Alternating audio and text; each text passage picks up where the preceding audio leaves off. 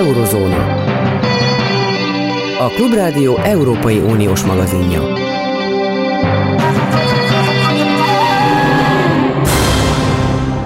Jó napot kívánok, Zentai Péter vagyok. E, Németországban a hétvége roppant izgalmasnak ígérkezik, hiszen választások lesznek, és kiderül, hogy ki lesz Angela Merkel utódja esélyes a szociáldemokrata kancellárjelölt. Eközben más nyugat-európai országokban, konkrétan talán leginkább Norvégiát tudnám megemlíteni, e, a baloldalnak, baloldalnak is nevezhető szocialisták, szociáldemokraták hatalmas győzelmet arattak, és állítólag majd nem minden e, nyugat-európai országban jól muzsikálnak, a korábban szinte eltemetett e, mondjuk így baloldali, de nem baloldali, de szociáldemokrata erők.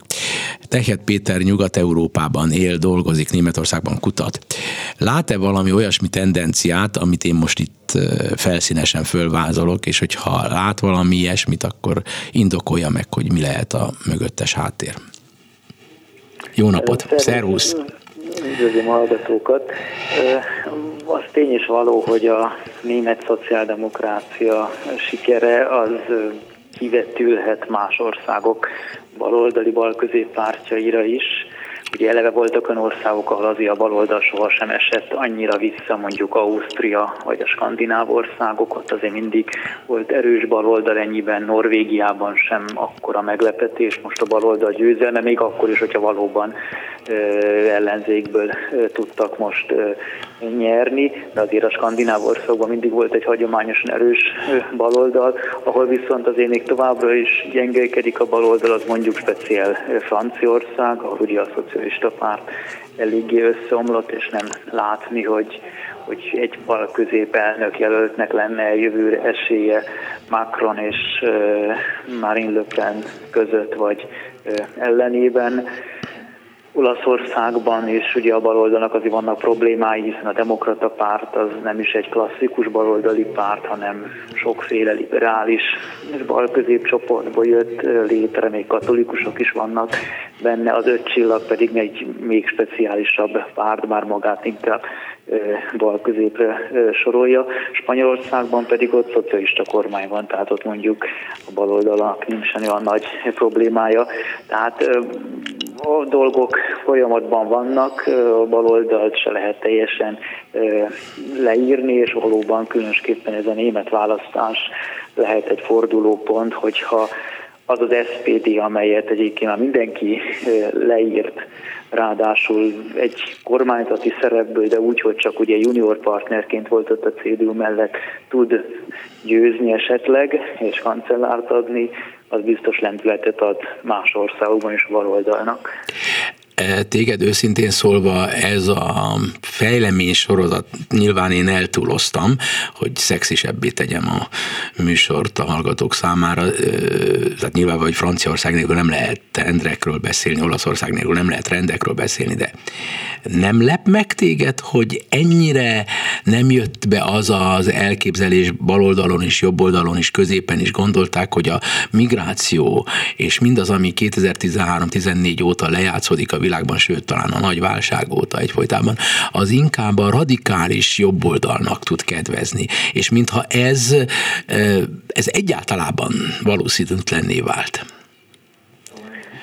A migráció kérdését valóban inkább a radikális jobboldal tudja meglovagolni, de ehhez azért kell egy erős migrációs hullám, amely sok hatásként hathat, és utána pedig azért ez mindig elmúlik, és önmagában pedig a bevándorlás ellenesség, mint tehát magában a bevándorlás ellenség, ami egy idegen ellenességet jelent a már ott élő emberekkel szemben, az pedig azért sehol sem jelent többségi véleményt. Tehát az valóban látható, hogy, hogy a menekült válság, 15-ös menekült válság környékén mindenütt meg tudtak erősödni, ilyen idegenellenes pártok, ugye az AFT gyakorlatilag akkoriban tudott igazán megkapaszkodni a német politikában, az olaszoknál és a légának a felfutása az akkor indult be, de azért egyrészt a menekült hullám mostanra elmúlt, másrészt az ez minden társadalomban, különösképpen ugye nyugati társadalmakban az nem többségi álláspont már, hogy idegen ellenességre szervezni politikát, már pedig a menekült kérdésben föl lehet vetni legitim kritikát, de hogyha valaki önmagában a bevándorlókat kritizálja, az, az értelemszerűen egyfajta idegen ellenességet jelent, hiszen a már országon belül élő bevándorlók ellen irányul, tehát ott már csak egy szűkebb, az idegen ellenességre eleve nyitott szavazó réteget tud megszólítani, és ez látható is, hogy gyakorlatilag a szélső jobb oldal visszaesett, ugye a Légá is csökkent, az AFD is kevesebbet fog most vasárnap kapni, mint négy éve, a Szabadságpárt Ausztriába is visszaesett, de ugye ott a saját ügyeik, az Ibiza meg hasonló is hozzájárult. Egyébként Marine Le Pen se erősödött a nagyot az elmúlt négy évben, tehát nem valószínű, hogy van esélye neki Macronnal szemben, ugye a helyhatósági választásokon nyáron eléggé rosszul szerepelt, rosszabbul, mint korábban. De hát látható, hogy ugyan ott vannak ezek a szélsőjobboldali pártok, valahol kifejezetten erősen, ugye a franciáknál és az olaszoknál, de ez egy bizonyos társadalmi réteg, amely azt lehet mondani, hogy Magyarországon kívül azért mindenütt kisebbségnek tekinthető.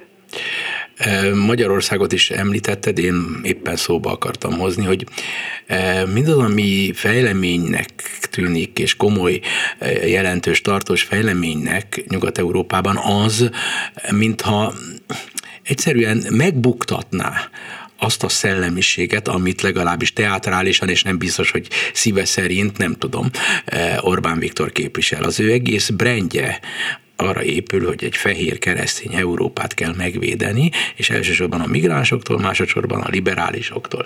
Na most sem a liberális gondolat, amely baloldalon és jobboldalon egyaránt megvan a Nyugat-Európában, e, és a baloldal sem úgy baloldal, hanem zöldekkel keveredik, e, jövőorientáltá válik, e, és technológia problémák garmadával találkozik. Tehát az egész egy ilyen jövőépítés. A, másik oldalról itt semmi nincs, mint egy múlt visszaállításának akarata, szellemisége, és ezt úgy adják el Magyarországon, mint valami olyasmi, ami a jövő zenéje. Miközben úgy tűnik, hogy ez a zene egyszerűen nem is létezik. Ennél fogva, kérdezem én az, hogyha ezek a tendenciák folytatódnak, vagyis hogy meg se érinti lényegében Nyugat-Európát az, amire épít az egész Orbáni szellemiség, akkor ez Orbánnak átvitt értelemben a végét fogja hozni. Hát ugye azt tegyük hozzá, hogy amikor ugye valaki fehér keresztény Európát véd, vagy ilyen kultúrkeresztény alapon érvel, az gyakorlatilag ugye a rasszizmusnak a becsomagolása, tehát a kereszténységnél, főleg ugye a katolicizmusnál is, de vegyük a kereszténységet is azért univerzálisabb vallás, ahol mindenki jelen van, és, és, és a kulturális hovatartozások, de az egész nemzetállami kérdés, és az nem játszik fontos szerepet, alig van. Tehát a fehér keresztény, meg, meg az ilyen politikai kontextusban használt keresztény kifejezés az mindig egy rasszizmus eltakarása. Tehát ugye a két világháború közötti Magyarországon is ugye a keresztény és magyar az arra utalt, hogy nem zsidó. Most a keresztény és európai az meg mintha arra utalna, hogy nem muzulmán, de a lényeg az, hogy ennek a kereszténység gondolatisága az nincs köze, hanem valóban kínosabb lenne Orbánnak azt mondani, hogy ő egy rasszista Európát véd, mint az, hogy egy fehér keresztény Európát. Na most a, a rasszizmus az, az azért bizonyosan meg fog maradni Európában, csak hát ahogy a Orbán elképzeli, hogy egy rasszista áttörés lesz Európában, az valóban elmaradt, ugye az EP választásokon se történt meg ez. Ráadásul eléggé az látható, hogy Orbán az új a néppártól jobbra álló pártcsaládot se tudja olyan könnyen összehozni, hiszen azért ott is különböző érdekek vannak, ráadásul még azon pártokban is azért vannak olyanok, akik egyébként nem rasszisták, hanem mondjuk más okból esetleg kritikusak az Európai Unióval szemben, de nincs meg ez az alapvetően erős kulturális rasszizmus, ami a, a, a Fidesz retorikáját jellemzi. Ez látható, hogy Orbán egy, egyfajta nyugat-európai politikai perifériának kezd a sztárjává válni, és még a nyugati szélső oldalon se feltétlenül a, a, a fősodratnak. Tehát erre példa az, ugye, hogy jól tudom, pont ma van Magyarországon Erik Zemur, francia szélső jobboldali, amúgy zsidó származású, nagyon keményen iszlám ellenes publicista. Az ő esetében sokszor fölmerül, hogy esetleg elindul elnökjelöltként majd a jövő tavaszi elnökválasztáson, éppen azért, mert ő és a hívei már Marine Le pen se tartják eléggé keménynek, rasszistának, muzulmán ellenesnek, már Marine Le Pen is nekik túl úgymond mainstream, és látható, hogy Orbán tehát ettől a Marine Le Pen-től is jobbra álló körrel, tehát ez a Zemur féle körrel, vagy, vagy ugye Marine Le Pen unokahugával, Marion Maresállal, aki szintén volt Orbánnál, haverkodik. Ahogy Olaszországban is ugye a, a neofasiszták felé nagyon erősen nyit Orbán. Tehát azt látható, hogy ő egy Nyugat-Európában egyértelműen periférián lévő szélsőjobboldalnak, de nagyon sokszor még azon belül is a szélsőségnek kezd egyfajta sztárjává válni, ami biztos, hogy Nyugat-Európában nem lesz sohasem többségi vélemény, tehát ezzel Orbán teljesen kisodorja magát a szélsőjobboldal legszélére, Persze hozzá kell tenni, hogy a menekült kérdés és egyéb ilyen bevándorlással kapcsolatos kulturális kérdések azért a jobb középpártoknál is megjelennek eh, témaként, és erről persze teljesen legitim akár eh, vitatkozni, de ugye, amint mondom, az Orbán mindezt egy egyértelműen rasszista nyelvezetbe csomagolja be. De, de, de ez egyszerűen eh, ab, abnormális. Tehát olyan az egész, mintha e, kergetne valamilyen rémálmot, e, mert az a valóság nem e, igazolja Hát és ugyanakkor a magyar propagandában úgy van eladva, hogy, hogy így, hogy, el, hogy siker. Tehát ha, amit te most elmondasz, és ez teljesen autentikus, és szakmailag, tudományosan alátámasztható, ha Magyarországon értelmes embereket megkérdezel, azt gondolják, hogy Nyugat-Európában is ilyen szelek fújnak, mint amilyet fúj Orbán Viktor, holott az a szél, amit Orbánnal azonosítanak, az nem olyan szél, mint amit Orbán fúj. Csak úgy adja el, mintha ugyanaz lenne. Egy részről nem úgy ugyanaz, másrészt, fújnak olyan szelek, mint ami Orbán. Tehát mondom, de ez a de nagyon halványan. Erik Zemmour, ez körülbelül egy ugyanolyan szél, csak az a különbség, hogy Erik Zemmour ö, nem Franciaország államfője, és minden bizony nem is lesz Franciaország államfője. De ő maga egy abszurditás. Ne arra elindul a választásokon, akkor kap majd 5-6 százalékot, tehát megvan ez a rasszista jobboldal, csak Magyarországon az a speciális helyzet, hogy Magyarországon a rasszista jobboldal, a jobboldal is van hatalma. De hát az, az Erik Zemmour az egy provokátor, ő egy zsidó. Hát nem gondol, hát egyszerűen a, a, egy zsidó adja elő a, a fasizmusnak a legszélsőségesebb dolgát Franciaországban. Röhely az hát egész, ő, rá egy francia keresztény fasiszta nem fog szavazni. Tessék? ő egy provokátor, ő élvezi ezt a szerepet, hiszen éppen a zsidósága miatt mondjuk antiszemitizmusra nem lehet vádolni, és egyébként tényleg nem antiszemita, hanem ő nagyon keményen. Egy fasiszta, egy közönséges fasiszta. Csak ugye most úgy a muszlimok azok, akik a két világháború között a zsidók voltak de amúgy valóban a, a gondolatiság, az eszmeisége az teljes mértékben nagyon erősen a francia fasizmusból, tehát ez a Sálmara és a hasonlókra támaszkodva. Nagyon dicséri Peten Marsalt, és szobrot állít igen, neki. Igen. Igen. Na most ez, ez már Marine Le Pennek is sok egyébként. És ezért mondom, hogy Orbán ezekkel a körökkel barátkozik, azokkal, amelyek már Marine Le Pennek is egy kicsit szélsőségesek már.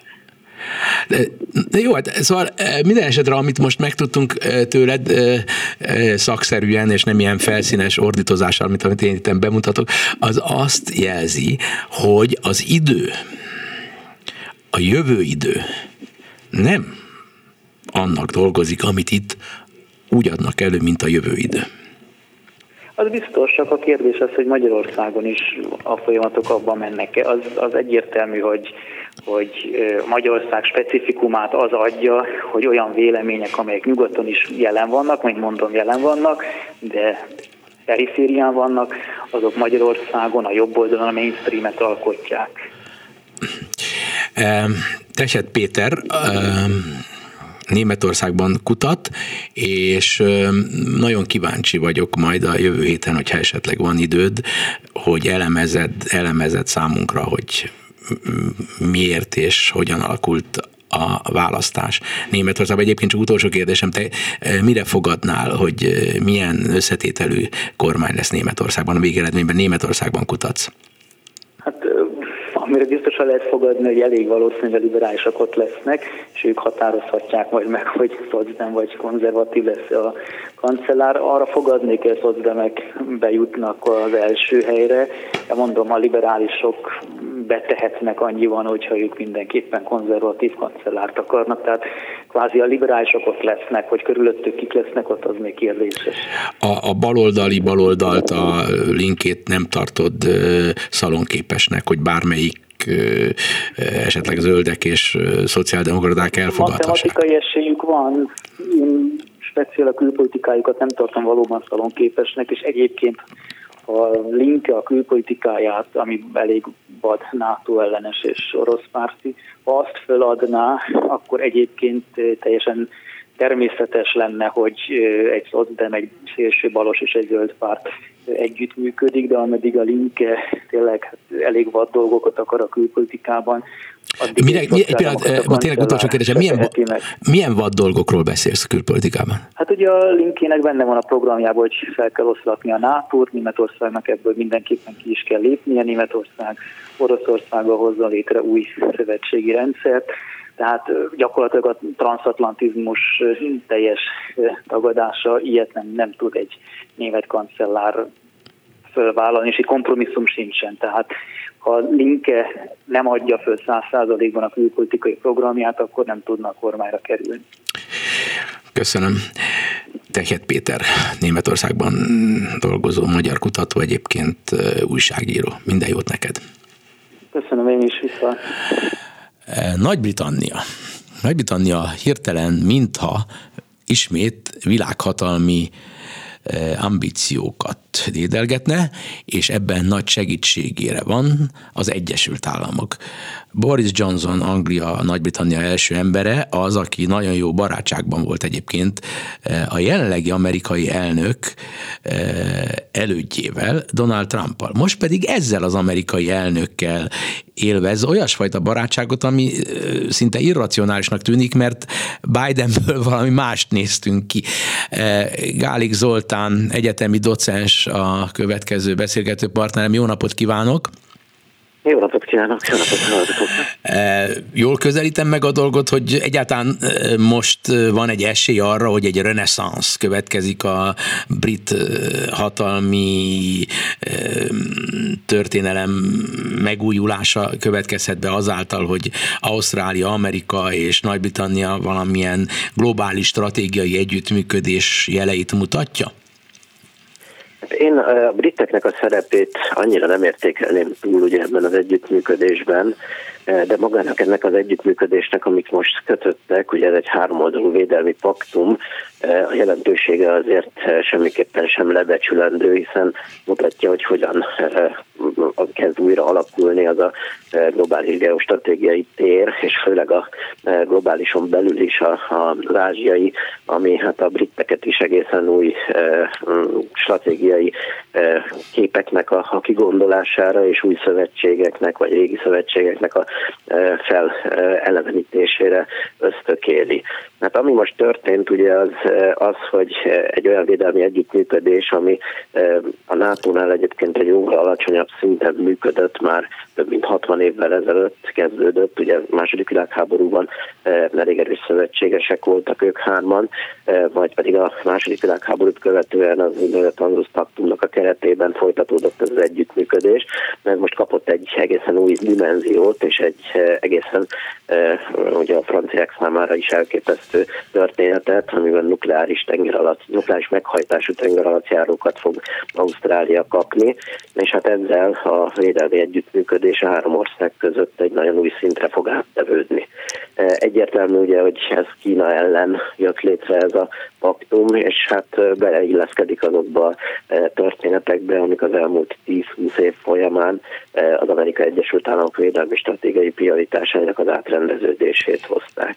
De ez az úgynevezett AUKUS, tehát Ausztrália, United Kingdom és US, ennek ez a rövidítés a világ sajtóban ismerté válik, nem sokára a magyar sajtóban is, ez végül is ö, olyas valami, amiről így ebben a formában eddig nem hallottunk, ehhez mintha Bidennek kellett jönnie, és e, amit miért én Nagy-Britanniát úgy megint csak azért, hogy szexisebbé tegyem a ott szerepét így fölemelem, és reneszánszról beszélek, az az, hogy egyelőre nem kizárt, hogy a, ennek a technológiai részét, ami állítólag rendkívüli technológiai áttörésekkel terített ezek a nukleáris tengeralattjárokhoz kapcsolódó technológiai megoldások, ezek, mert a polgári életben is alkalmazhatóak egyébként, ezeknek egy része Nagy-Britanniában fejlesz, fejlődik ki, és Nagy-Britanniának tevékeny technológiai hozzájárulása lehet ehhez.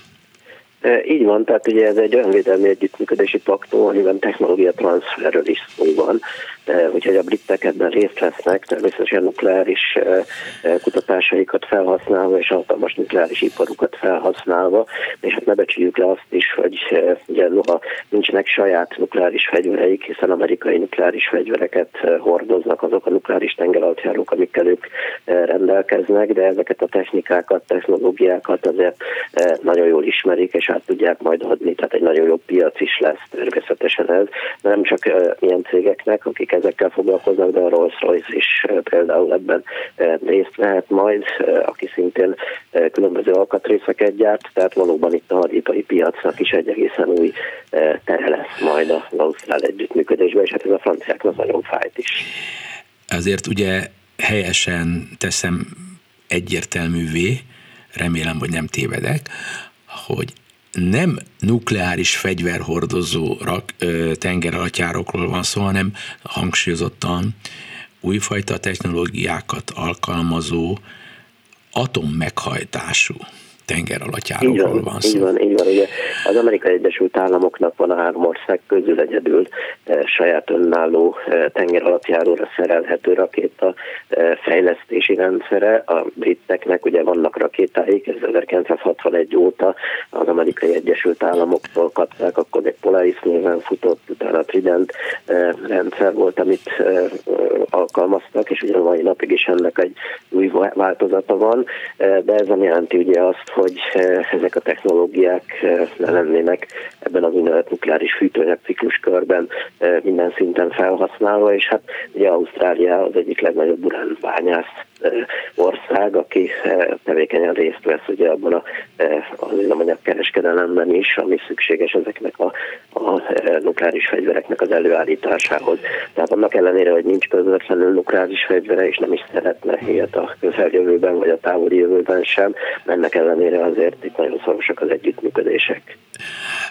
Mielőtt még a híreket elmondja Kárpát Iván, nagyon gyorsan megkérdezem, hogy az, amit most Ausztrália, Amerika és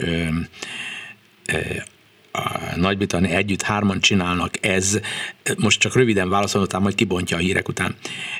Nyugat-Európát gyengíti, a kontinentális Európát és az Európai Uniót, vagy itt egy mű felháborodás megy?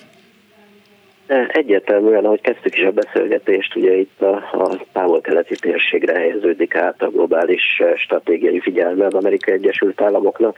Ebben szükségszerűen leértékelődik az európai integráció, illetve hát a NATO-nak a szerepe, de azért az Amerikai Egyesült Államoknak továbbra is szüksége van különböző hadszintéreken majd a NATO együttműködésre. Mindjárt folytatjuk a beszélgetést Gálik Zoltánnal. Eurozóna a Klubrádió Európai Uniós magazinja.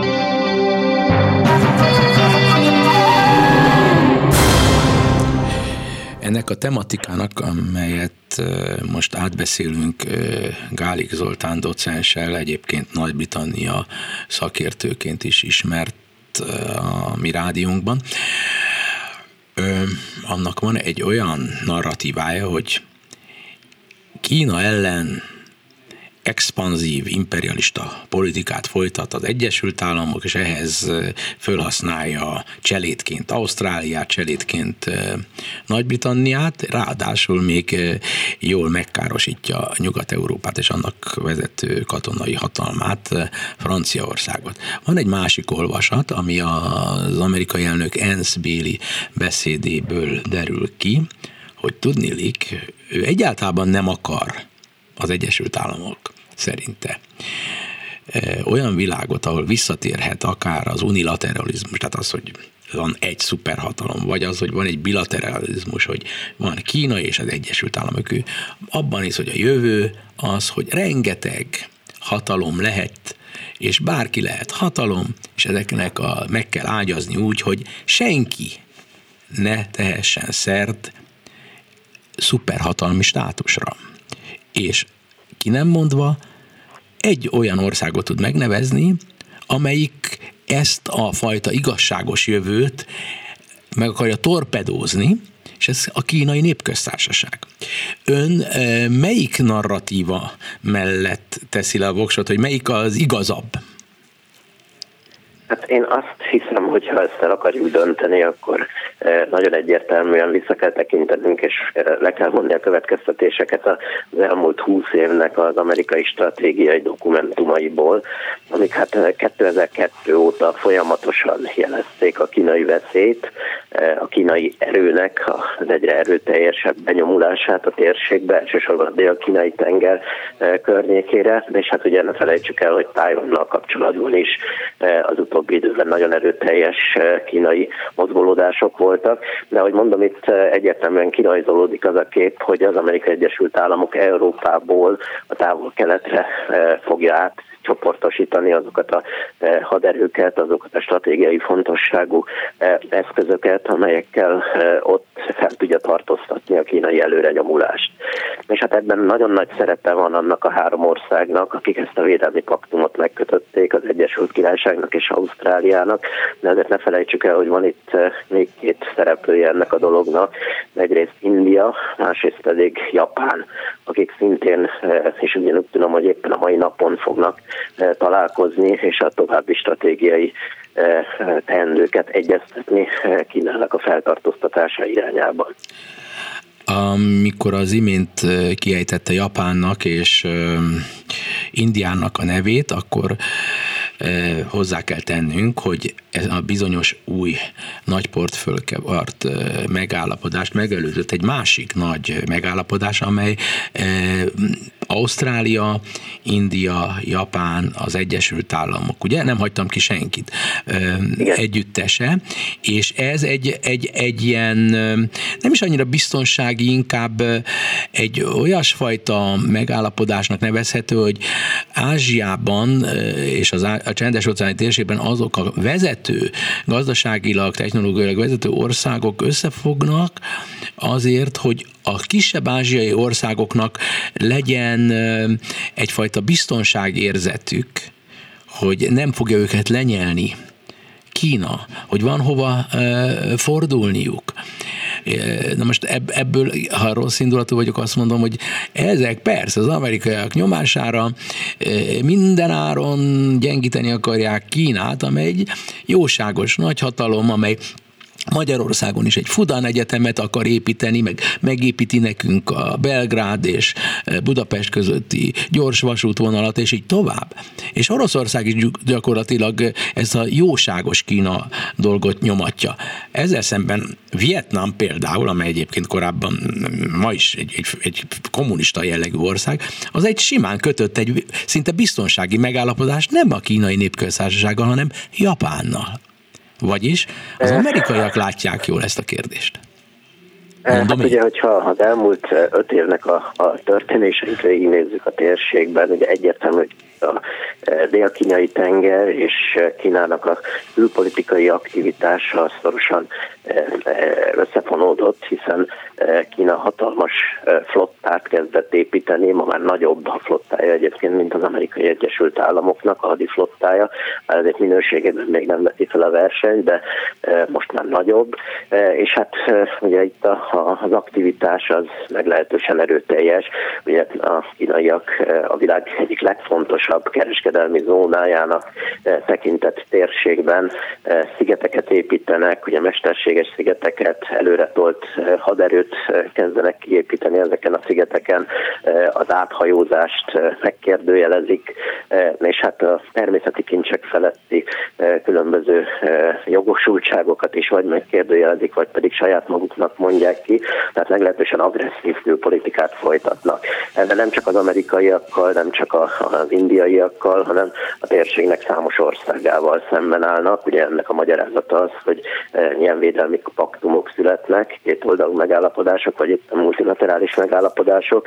Nemzetközi döntőbíróságnak az ítéletét nem tartja be Kína, és hát a kínai-amerikai mellett a kínai-japán feszültség is tapintható a térségben. Tehát azért mondom, hogy itt minden amellett volt, hogy az Amerikai Egyesült Államok független attól, hogy ki az elnök Biden vagy Trump, ezeket a lépéseket egyre erőteljesebben meghozza, és ez nem csak a szövetségi szinten és a szerződésekben látszik, hanem bizony a csapatmozgásokban és az eszközmozgásokban is.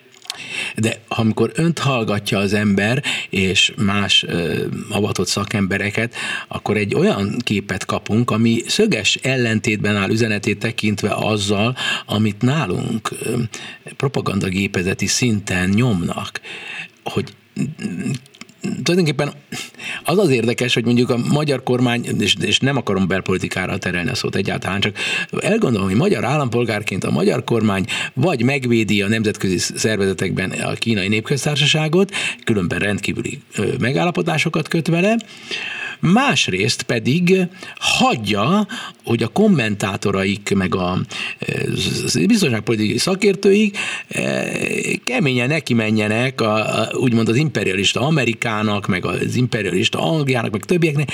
Ez, ez olyan, mintha ha, ha időben visszautaznék valami 50 évet.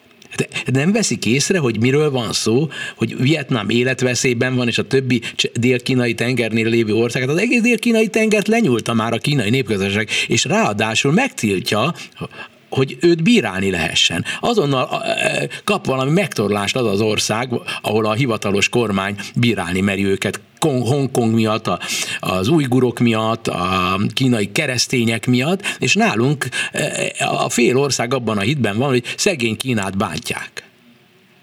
Hát ugye egyértelmű, hogy a kínai eh, népköztársaság az elmúlt 20-30 eh, évben hihetetlen fejlődésen ment keresztül, eh, ugye hihetetlen katonai erő az, amit kezd felhalmozni hagyományos fegyverek, nukleáris fegyverek tekintetében, és hát amiről mindenki tartott, hogy nem csak gazdasági, hanem katonai hatalomként is szembe kell vele nézni, és most már nem mint regionális hatalom, hanem bizony mint nagy hatalom, mint globális nagy hatalom, és ez az elkövetkezendő időszakban tovább fog növekedni. Lát látszik ez egyébként, hogy mennyire nem egy ellen, vagy mennyire ellenmondásos a kínai megítélés. Éppen tegnap ugye az amerikai korábbi elnök mondott itt beszédet, és a kínai... Mármint, hogy itt Budapesten, Penszről van szó Budapesten. hívta fel a Tessék? Nem tudják a hallgatók esetleg, hogy a hogy Pence egykori ale, igen. volt alelnök, itt van Budapesten, és itt mondta ezt a beszédet, igen, tehát Budapesten. Igen, igen, igen. tehát ebből is látszik ugye, hogy az Amerikai Egyesült Államoknak mennyire máshogy jár a gondolkodása, mint globális nagyhatalomnak, és hát ebből lesz ugye számtalan ilyen összetűzés és probléma, hiszen ezek az európai érdekek, amik, amik ugye itt egy európai külpolitikának a keretében fogalmazódnak meg, bizony lehet, hogy hosszú távon majd az Amerikai Egyesült Államoknak az érdekeivel próbálnak meg harmonizálni, és ez még számos konfliktushoz fog vezetni. Így van, befejezésül csak emlékeztetem a hallgatókat, hogy nem csak a Pence beszédnek a Kína ellenes élét, illetőleg azt a részét, hogy felszólította a magyar kormányt is, hogy határolja el magát Kínától, azt hallgatják el, hanem azt is, amikor Tucker Carlson, ez a szélhámos amerikai szél, jobboldali óriási nézettséggel bíró műsorvezető itt volt Magyarországon, akkor olyan ellentmondásokba keveredett, hogy, hogy egyrészt agyon dicsérte az itteni kormánynak a politikát, ugyanakkor e, Kína ellenes kirohanásokat intézett Budapestről, és azt érzékeltett az amerikai nézőkkel, mint hogy a magyar vendéglátók is ugyanazt a véleményt alkotnák Kínáról, mint ők az amerikai jobb oldalon, amely ugyanazt mondja, mint az amerikai demokrata párt, tehát hogy mind a kettők érzékelik, hogy milyen veszélyt jelent Kína, csak mm, ízesíteni akartam ezzel a megjegyzéssel ezt a beszélgetést, legalább ennek a végét. Gálik Zoltán docens volt a vendég. Nagyon szépen köszönöm. Köszönöm szépen. A viszont hallásra. Végezetül Ukrajna. Na most nagyon érdekes dolgokat lehet olvasni Ukrajna és Magyarország kapcsán. A, magyar határon most valami magyar gyártmányi fegyvereket találtak, ez valami friss hír, nem ismerem a részleteket, de azt ismerem, azt a hírt, és ezt senki nem cáfolhatja, hogy az ukrán elnök tanácsadójának a kocsiját szétlőtték, tehát gyakorlatilag egy merényletet, merénylet kísérlet volt, és a töltény töltények magyar gyártmányú töltények voltak ebből. Nem azt akarom mondani természetesen, hogy bármi köze van ehhez eh, Magyarországnak hivatalosan, de minden esetre ciki, kínosnak tűnik, annál is inkább, mert hogy eh, a magyar kormány állandóan eh, valamiféle feszültségben van Ukrajnával. Jól beszélek eddig? Kérdezem német Andrást, a HVG eh, poszt-szovjet foglalkozó, poszt-szovjet térséggel foglalkozó szakértőjét. Szervusz, András! Eh, szervusz, és üdvözlöm a hallatokat. Igen, hát eh, nagyon rossz a viszony Magyarország és Ukrajna között, és nem is látom a, az esélyt annak, hogy ez rövid időn belül javulna tulajdonképpen a viszony 2017-ben kezdett el romlani, de már előtte is voltak jelenlegei ennek a, a rossz viszonynak. A, a, a lökést az adta, hogy elfogadták 2017-ben az oktatásról szóló új ukrajnai törvényt, és ez a magyar kormány szerint hátrányosan érinti a nemzeti kisebbségeket. E, tehát ugye korlátozzák jelentős mértékben az anyanyelvi oktatásnak a lehetőségét, tehát gyakorlatilag a gimnázium a felső osztályban már csak a magyar diákok is ukrán nyelven tanulhatnak, és attól fél a magyar kormány, hogy ezzel a, a magyar kisebbség ott elveszi a, a, a, a nyelvét, és ukránra tér át, mondjuk azt így azért nem fog megtörténni. Az, ami a nemzeti kisebbségeket érinti, és a magyar kisebbséget is hátrányosan érinti, egy olyan téma, amiről lehet vitatkozni. Magyarország rendkívüli ügyet csinál ebből, erre hivatkozva da euro a nyugat-európai országok, illetve a nyugat-európai szövetség, és illetőleg a NATO és Ukrajna kapcsolatait.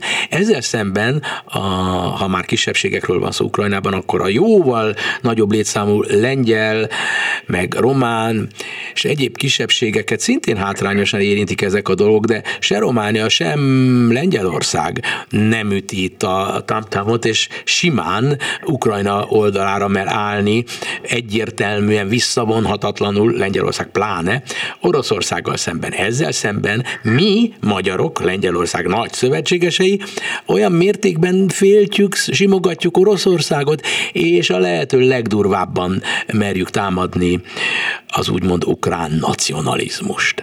Ez, ezt, ezt, ezt, ezt mivel magyarázod ezt a furcsa ö, együttest? Hát ennek sok magyarázata van, de egyébként a, az ukrajnai lengyel és az ukrajnai román kisebbség az körülbelül ugyanakkora, mint a magyar kisebbség. Tehát ilyen 150 ezres létszámról beszélünk, és ez a létszám aztán fogyatkozott az utóbbi időben. De ebben természetesen igazad van, hogy... Egy pillanat, ezt nem vagy, értem. Lengyel, nincs nagyobb lengyel kisebbség? Hát, hogy az... Megnéztem, 144 ezer lengyel tartottak nyilván Ukrajnában 2001-ben, és ezeknek a 20%-a volt lengyel anyanyelvű, tehát nem sokkal nagyobb a, a, a, sőt, hát körülbelül akkor, mint a magyar kisebbség, amelyet 150 ezresre becsültek, most meg De, ez, de ez, ez hogy lehet? Hát e, Lengyel, a, a második világháború után e, e, Lengyelországnak jelentős részét a Szovjetunióhoz kapcsolták. Igen, de hát ezek azért a tehát Belarus, tehát Fehér Oroszországban lényegesen több a lengyel, tehát ezek inkább arra fele arra fele élnek a nagyobb számban Grodno és Nyugat-Belarus tekintetében, de visszatérve egyébként ahhoz, hogy, hogy valóban Magyarország, aki legjobban veri a tamtamot, az én értesüléseim szerint Románia és Lengyelország is diplomáciai úton próbálkozott valami eredményt elérni, de úgy, hogy ugyanúgy nem értek eredményni. Annak, hogy mi ilyen vadul próbálkozunk, aznak szerintem két oka van. Az egyik az általán említett orosz barátság, tehát valószínűleg egyfajta tandemben támadja Magyarország és Oroszország Ukrajnát, és minden áron az a cél, hogy bebizonyítsák Moszkvában és Budapesten, hogy Ukrajna nem egy életképes ország, nem, nem gondoskodik meg a kisebbségekről, és hogy elindult egy a másik uh, magyarázat pedig szerintem az, hogy az egész magyar külpolitika uh, azzal jellemezhető, hogy mindenkinek neki megyünk, tehát meg akarjuk mutatni, hogy mi vagyunk itt közép-kelet, közép-kelet-európa közepén a legnagyobb hatalom, hogyha létszámban ez nem is igaz. Tehát elég csak emlékezni arra, hogy mit mondott pár nappal ezelőtt külügyminiszterünk, a svéd külügyminiszterről gyakorlatilag lehazugozta milyen vélemények fogalmazódnak meg kormányzati szinten az EU-t illetően, vagy például Hollandia is mit kapott. Tehát ezek a durva kirohanások ezek abszolút jellemzik a magyar külpolitikát, és tényleg olyanok vagyunk néha, mint egy ilyen elefánt a porcelánboltban. Szerintem ez a két fő tényező, ami magyarázza a magyar külpolitikát, ami szerintem hosszú távon semmiképpen sem vezet eredményre mindazonáltal egyrészt legitim magyar részről, hogy az ukrajnai magyarságot védi, másrészt viszont ab, abban, és ezt elmondtad, csak azért maradjunk ennél, hogy, hogy ha Ukrajna gyengül, és de facto szétesik, abban az esetben, tehát már ugye kettő eset nem, hát Ukrajnának a keleti része gyakorlatilag, de nem de jure, a krímet kivéve orosz megszállás alatt van ha tovább gyengül Ukrajna, akkor az a problematika, amit most feszegetünk, lehet, hogy műv egy kicsit túl, túl van, sőt, biztos, hogy túl van lihegve, ez a magyar nemzetiségi probléma, abban az esetben ez azt hordozza magában, hogy egy nap eljöhet, amikor azt mondjuk, hogy meg kell védenünk hivatalosan meg kell védenünk a magyar kisebbséget a káoszba fulladt Ukrajnában. Tehát oda kell mennünk. Én szerintem egyébként Ukrajna nem fog szétesni. Tehát ez a, Jó, ez csak a, ez, ez benne van a pakliban minden esetre. Szerintem nincsen, de mert, mert ugye ha, ha azt gondoljuk, hogy Ukrajna szét fog esni, akkor gyakorlatilag elhiszük az orosz és a magyar propagandát. Tehát azért Ukrajna valamennyire talpra állt a 2014-es válság után. Nem esett nem szét? Hát ketté, hát, hát szétesett, tehát Oroszország megszállva tartja a felét, negyedét.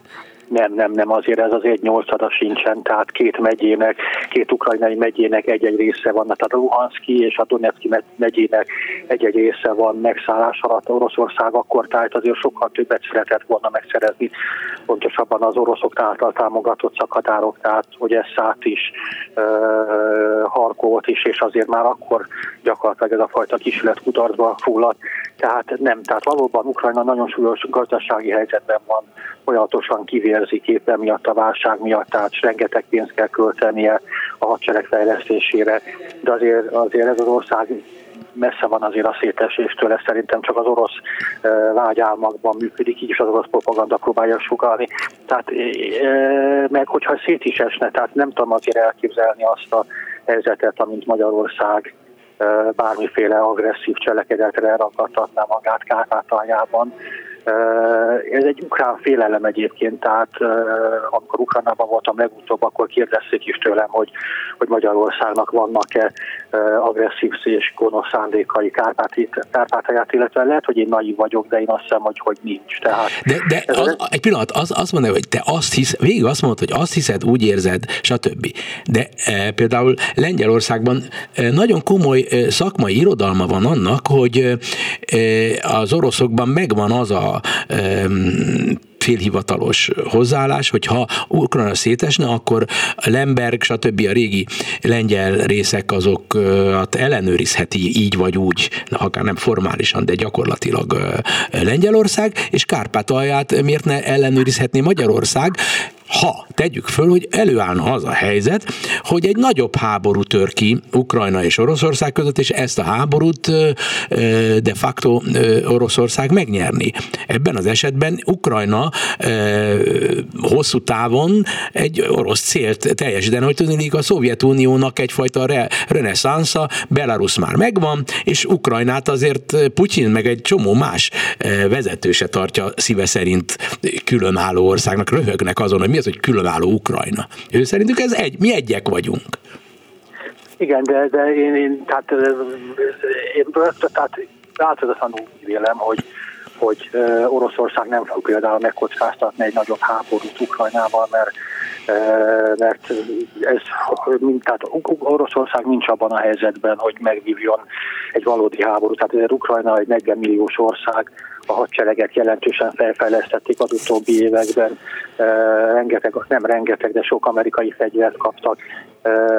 Én nem, nem, tehát Putyin pillanatlag is jelentős részt el van szigetelve már a nyugattól, rossz a viszonyat. Én nem hiszem, hogy, hogy megkockáztatnának egy, egy ilyen támadást, és tényleg úgy élem, hogy ha még be is következne, ez nem, tehát Lengyelország részéről biztosak benne, hogy nem fognak sorban állni hogy visszafoglalják mondjuk Vovot, és, és azt is nehezen, tényleg nagyon nehezen tudom elképzelni, hogy, hogy magyar csapatok bevonulnának Kárpátaljára. Ráadásul az a, az a legnagyobb probléma, ugye volt ez a népszavazás a kettős állampolgárságról, és ennek következtében rengeteg kárpátai magyar követte a magyar állampolgárságot, és eljött Kárpátaljáról. Tehát most már egyre kisebb ez a magyar kisebbség sajnos, és azt látom, hogy, hogy nagyon pusztulóban van ez a nemzeti közösség. E, valójában dokumentálhatóan ez a objektíve csökkenő számú magyar kisebbség olyan összegeket kap a magyar kormánytól, egyebek között azért, hogy ne menjen onnan el, ami nagyon is szembetűnő. A másik oldalról nem arról van itt szó, hogy a mai világban bevonuljanak csapatok, és szó szerint elfoglalják Kárpátalját vagy a lengyelek, hanem arról van szó, hogy valójában, gyakorlatban kigyakorolja a hatalmat. És nincs arról szó, hogy az oroszok megszállva tartják, és akkor most bekebelezték, és, és övék az a rész. Az nem, a, az, az, az, az nem lesz az övék, de orosz fennhatóság de facto, gyakorlatban érvényesül. Ma már Kárpátalja azáltal, hogy ennyire magyar pénzből tud élni, azt jelenti, hogy a magyar hivatalos befolyás óriási az ottani fejleményekre mint ahogy a vajdaságban nagy, mint ahogy Erdélyben bizonyos területeken nagy, de ott nem, az egy másik ország, egy nyitott társadalom, de, de Szerbia nem az. Tehát itt a, én, én csupán azt akarom jelezni, hogy a, a mozgások arra utalnak, hogy nem csak érzésekről van szó, hanem potenciális lehetőségekről, és egy látszványosan biztosnak látszik, hogy Oroszország nem fogja tudni százezer éven keresztül ezt a helyzetet föntartani, e, dűlőre kell vinni ezt az ukrán dolgot. Az nem maradhat úgy a levegőben, hogy két-három megyét ellenőrzünk, és ugyanakkor Ukrajna tele van orosz anyanyelvű emberekkel, én, én ezt az orosz vonulatot másképp gondolom, tehát én épp arra gondolok, hogy Oroszországnak éppen érdekében áll ennek az állapotnak a tartós fenntartása, mert ezzel gyakorlatilag, amíg ugye megszállás alatt vannak ezek a területek, Ukrajna semmiképpen sem lesz nato semmiképpen sem tud integrálódni az Európai Unióba, és Oroszországnak ez a hosszú távú célja, tehát Ugye Zsezsinszkinek volt ez a híres mondás, hogy Oroszország Ukrajna nélkül egy középhatalom, Ukrajnával együtt egy birodalom, tehát hogyha ha, viszont az egészet már biztos, hogy nem tudja megszerezni, tehát szerintem most az a cél, hogy ha már a milyen nem tud lenni egész Ukrajna, akkor, akkor Ukrajna ne tudjon a nyugat részévé válni amit most mondtál, az most nem tudom, lehet, hogy én rosszul fejezem ki magam, de inkább engem igazol.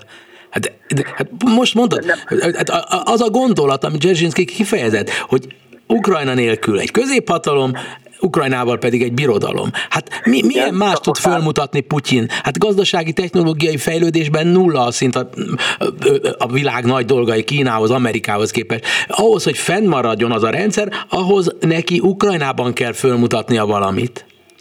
Hát valamit felmutatott, tehát ugye visszaszerezte a krímet, úgymond, és ezzel 2014 és 2020 között jelentősen megnövelte a támogatottságás, de én, én, én arra céloztam, amikor ezt mondtam Zsezsinszkit idézve, hogy, hogy, hogy Oroszországnak lehet, hogy ez a célja, de valószínűleg tudatosult benne, hogy egész Ukrajnát már nem fogja tudni megszerezni, és hogyha ez nem sikerült, akkor legalább azt meg akarja akadályozni, hogy Ukrajna nyugat szervezésévé váljon, és erre viszont tényleg alkalmas lehet az, hogy tartósan föl, föntartsák ezt a inkább háború, mint béke állapotot Kelet-Ukrajnában.